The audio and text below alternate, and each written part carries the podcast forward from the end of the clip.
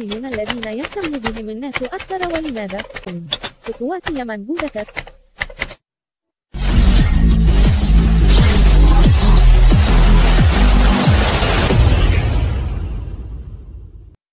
ضمن الحلقة الواحد وثلاثون من سلسلة خطوات يمن بودكاست اعتمد الصحفي عبده محمود بغيل على تقرير معهد رويترز للدراسات الصحفية ضمن تقرير الأخبار الرقمية للعام 2022 الذي عده للعربية بعنوان من هم الصحفيون الذين يهتم بهم الناس أكثر ولماذا؟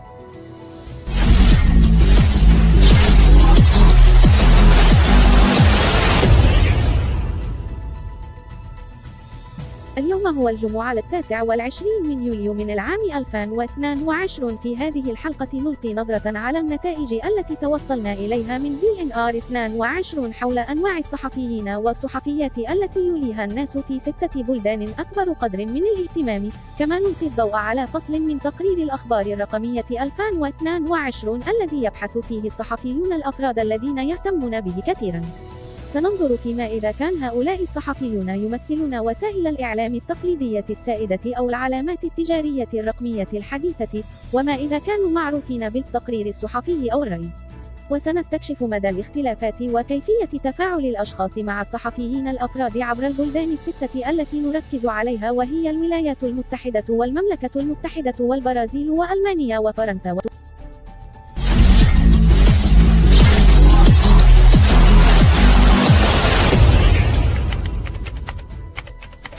مضيفتنا في ذلك تشيروبيني هي رئيسة تطوير القيادة في معهد رويترز. وهي خبيرة في عمليات غرفة الأخبار والتغيير التنظيمي. ولديها أكثر من عشر سنوات من الخبرة تشمل كبار الناشرين ومعاهد البحوث وشبكات التحرير حول العالم.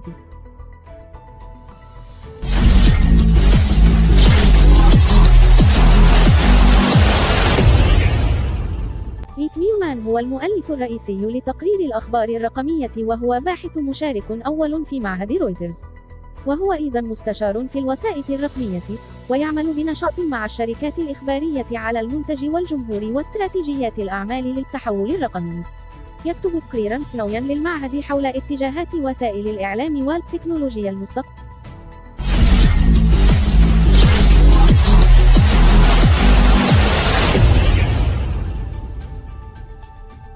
تتضمن الحلقة العديد المواضيع منها موضوع في الوقت المناسب، صحفيون غير تقليديون، الصحفيون مقابل الماركات الإخبارية، الأكثر متابعة من الصحفيين، وتأثير الصحفيين النجوم على هوية العلامة التجارية. موضوع في الوقت المناسب. في دير كاتشيروبيني تستهل كلامها بالقول هذه هي المرة الأولى التي يطلب فيها تقرير الأخبار الرقمية من الناس تسمية الصحفي الفردي الذي يتابعونه عن كتب. لذلك فهو موضوع معقد. لكن ما الذي جعلك تطرح هذا السؤال في بيئة وسائل الإعلام اليوم في المقام الأول؟ ويجيب نيك نيومان بقولنا من الواضح أن الوسائط الرقمية والاجتماعية قد فتحت الفرصة لأي شخص لديه هاتف واتصال بالإنترنت لإنشاء محتوى وتوزيع هذا المحتوى جانا وفعال للقيام ببعض الأدوار التي قام بها الصحفيون والصحفيات. وقد رأينا صعود صحافة المواطن والمدونات والبث الصوتي، لذلك في الأساس لست بحاجة إلى أن تكون مرتبطا بشركة إعلامية تقليدية لتصبح صحفيا بعد الآن. وبعد ذلك في السنوات القليلة الماضية رأينا تطوير سلسلة من المنصات التي تسمح للناس بالاستفادة من هذا في أعمال تجارية. لذا فإن أكثرها وضوحا هو على الأرجح سوبستاك وهي عبارة عن منصة تتيح لأي صحفي فردي بسهولة حقا تحصيل أموال مقابل رسالة إخبارية أو بودكاست. وهذا يغير قواعد اللعبة لأنه يعطي الهيكل والحوافز للسماح للأفراد بأن يصبحوا شركات إعلامية ويكسبوا عيشهم منها. لذلك هناك الكثير من الضجيج حول هذا التغيير حول الاقتصاد الإبداعي وأردنا أن نرى كيف يتم ذلك في الصحافة. عندما يفكر الناس في الصحفيين هل يفكرون في هؤلاء المبدعين؟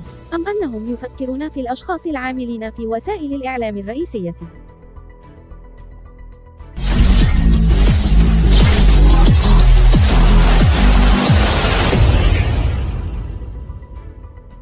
في ديريكا تسأل ما هي الدول التي نظرت إليها ولماذا؟ ريك نيومان يرد على السؤال بقوله لقد نظرنا للتو إلى ستة بلدان لأننا أردنا التعمق أكثر من ونقطة البداية. كانت الولايات المتحدة لأن هذا النوع من الاقتصاد المبدع ينمو بشكل أسرع نوعا ما. ولكن بعد ذلك نظرنا أيضا إلى فنلندا وألمانيا والمملكة المتحدة والتي نعلم من أعمال أخرى أن لديها علامات تجارية قوية. ولذا توقعنا أن نرى بعض العلامات التجارية الأقوى ودورا أقل للصحفيين الأفراد. ثم نظرنا إلى فرنسا والبرازيل الدول التي نعرف فيها يلعب الصحفيون الأفراد دورا أكبر تقليديا.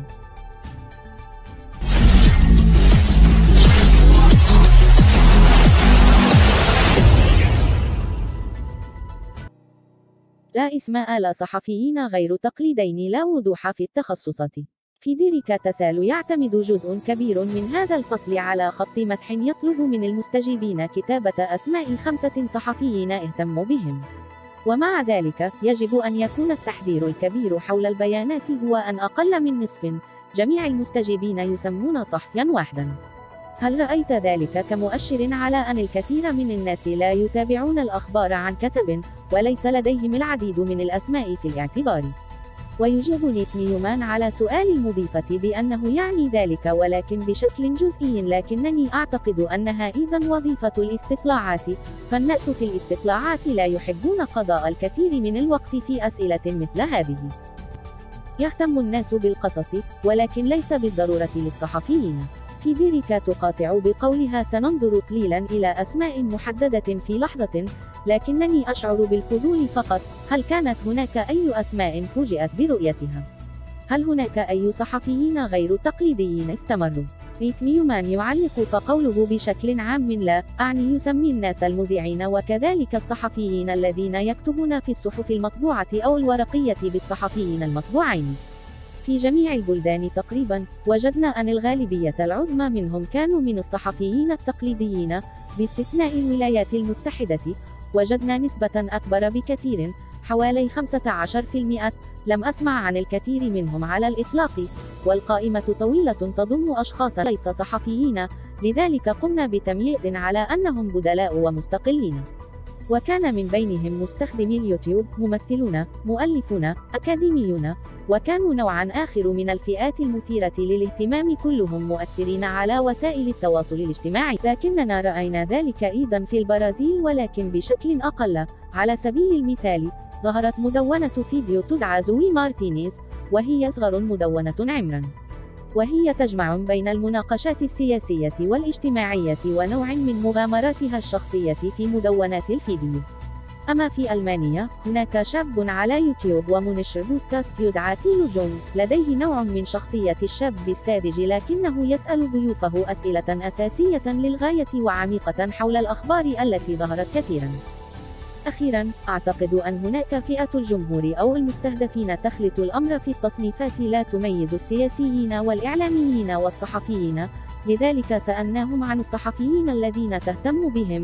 فقدموا لنا سياسيين لأنه بالطبع الخط غير واضح خاصة أن العديد من السياسيين يقدمون هذه الأيام برامج إذاعية وتلفزيونية. على سبيل المثال نيجل فاراج في المملكة المتحدة مذيع في فترة الذروة على قناة تدعى تي في نيوز أو إريك زمور أحد المرشحين في الانتخابات الرئاسية الفرنسية هذا العام كان معلقا في سي إن إي دبليو إس.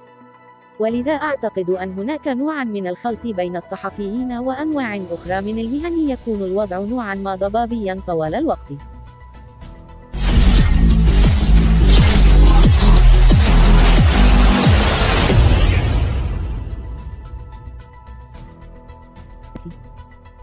الصحفيون مقابل العلامات التجارية الإخبارية. الصحفية والمضيفة. في ديريكا تقول أريد أن أسألك المزيد عن الأسماء. لكن أولا هل وجدت أن الناس يتابعون الصحفيين والصحفيات الأفراد أكثر من العلامات التجارية الإخبارية؟ وماذا يفسر هذه النتائج؟ يريد نيك نيومان لذا في البداية. سألنا جميع المشاركين في الاستطلاع. هل يتعرفون أكثر على علامة تجارية إخبارية؟ أو مع صحفي فردي؟ من الواضح أن هذه ليست الطريقة التي يفكر بها الناس في الأمر، إنها طريقة فظة إلى حد ما للنظر إليها. لكنها أظهرت بالفعل بعض الاختلافات المفاجئة بين الدول على سبيل المثال ما يقرب من 90% في فنلندا والدنمارك وبعض تلك الدول الشمالية يقولون إنهم يتطابقون بشكل أساسي مع العلامة التجارية بينما نسبة ضئيلة قالوا إنهم يتطابقون مع الصحفي الفردي. وكذلك في المملكة المتحدة من الأبحاث الأخرى التي نجريها أن هذه العناصر قوية جدا تقليديا ولديهم علامات تجارية قوية جدا واتصالات أقوى مع الأفراد. بينما في فرنسا والبرازيل وإلى حد ما في الولايات المتحدة نسبة أعلى بكثير ممن يقولون إن هذا يتطابق مع الصحفي الفردي. الأمر الذي يفسر سبب أداء سوبستاك في الولايات المتحدة بشكل أفضل ممن هو عليه في المملكة المتحدة.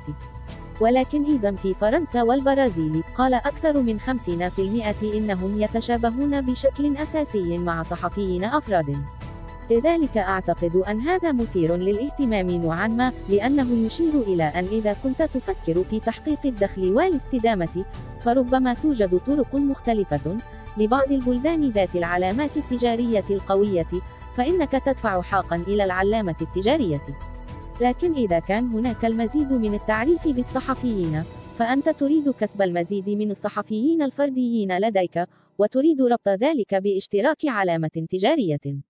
إذا فأنت تريد تطوير بعض النجوم الذين يمكنهم حقا تحقيق هذا التواصل هذا ما تخبرنا به البيانات.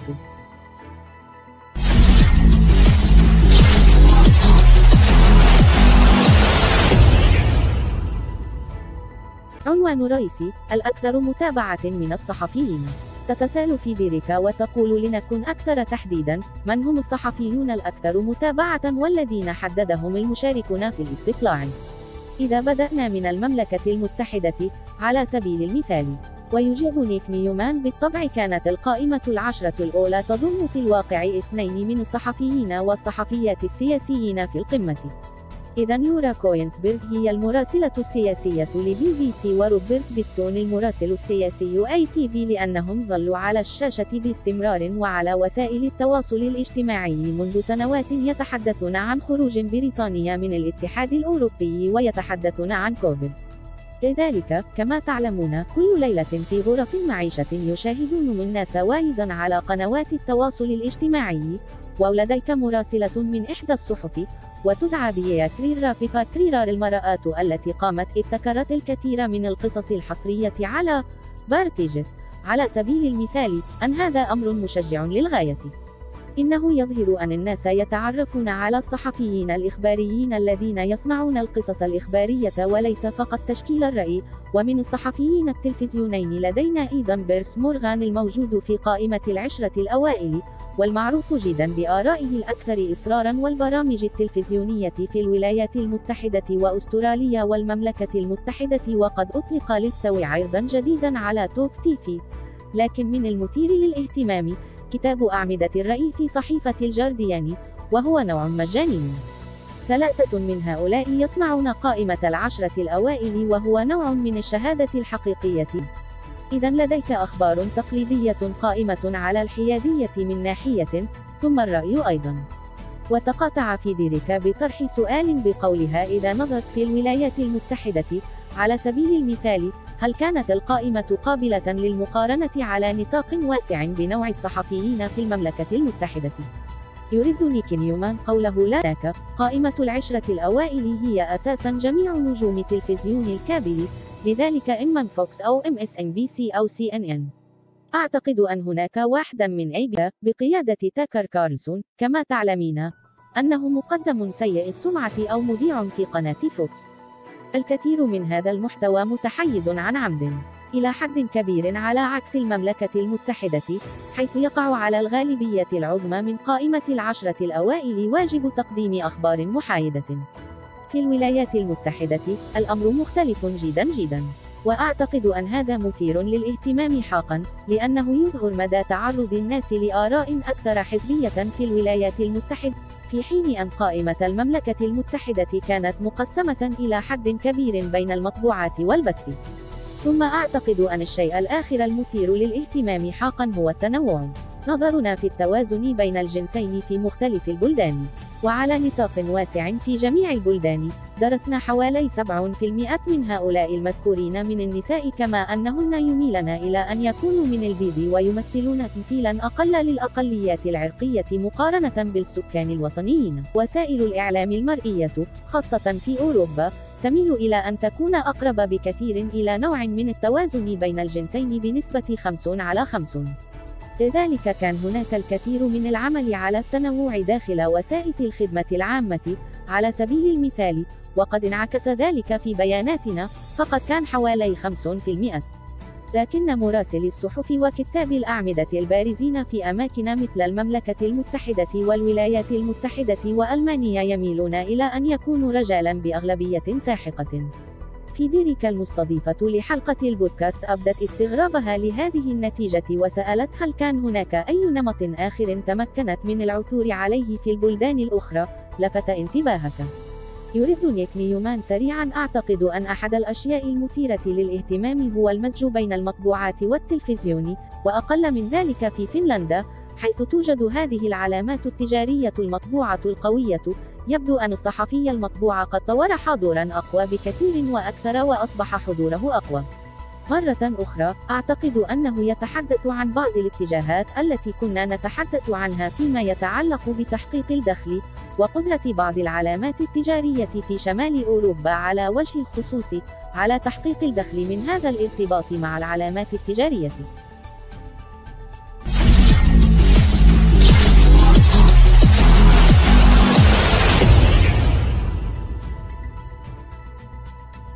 عنوان رئيسي: تأثير الصحفيين النجوم على هوية العلامة التجارية. تطرح في ديريكا سؤالها بقولها هل تعتقد أن المؤسسات الإخبارية تجد أنه من المفيد أو الضار بشكل عام لعلاماتها التجارية وجود صحفيين بارزين في صفوفها والذين يمكن أن يصلوا إلى ملايين المتابعين مباشرة؟ نيك نيومان يجيب أعتقد أنه سلاح ذو حدين حيث أن كبار الصحفيين الآن يلعبون دورا رئيسيا في أداء وسمعة العلامات التجارية. جومي. كما أن سعر بعض أفضل المواهب من حيث الأجور يرتفع بشكل كبير. على سبيل المثال يكسب جو روغان الذي ذكرناه سابقا مبالغ ضخمة لتقديم سلسلة سبوتيفاي الخاصة به لكنك ترى أيضا النجوم يتم استقطابها بشكل غير قانوني. لذا فإن النجوم في البي بي سي على سبيل المثال ذهب عدد منهم إلى راديو جلوبال في المملكة المتحدة.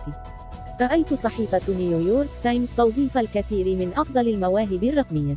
ثم يتم سرقة بعض من أفضل المواهب الرقمية مرة أخرى لأن قوة الصحفيين الذين يمكنهم العمل عبر منصات مختلفة واستضافة البودكاست والنشرات الإخبارية وجلب جماهير مختلفة أمر مهم للغاية.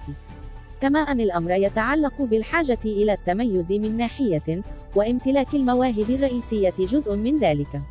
وأعتقد أن الأمر يتعلق أيضا بالطبيعة المتغيرة لوسائل الإعلام بالإضافة إلى وسائل التواصل الاجتماعي والبودكاست والنشرات الإخبارية. ولذا فإن الشركات الإعلامية تدرك أنه يتعين عليها تبني تلك القنوات الجديدة، وهذا يتطلب بناء المزيد من تلك الشخصيات. من جهة أخرى وأقصد الجانب الضار هو إذا أصبح هذا الشخص هو العلامة التجارية حيث إذا رحل هذا الشخص أو النجم هناك أنا احتمالية كبيرة رحيل الجماهير معه للطرف الآخر أو العلامة التجارية الأخرى. ألا هنا متابعين انتهت حلقة البودكاست لهذا الأسبوع ولكن هناك العديد من الحلقات سوف تنتجها خطوات يمن بودكاست. خلال الأيام المقبلة منها التغطية الإعلامية لكوفيد والتحرش عبر الإنترنت والصحافة المناخية. دمتم بصحة وعافية حرر المادة واعدها للعربية الصحفي عبد محمود بغيم. يمن ستيكس بودكاست.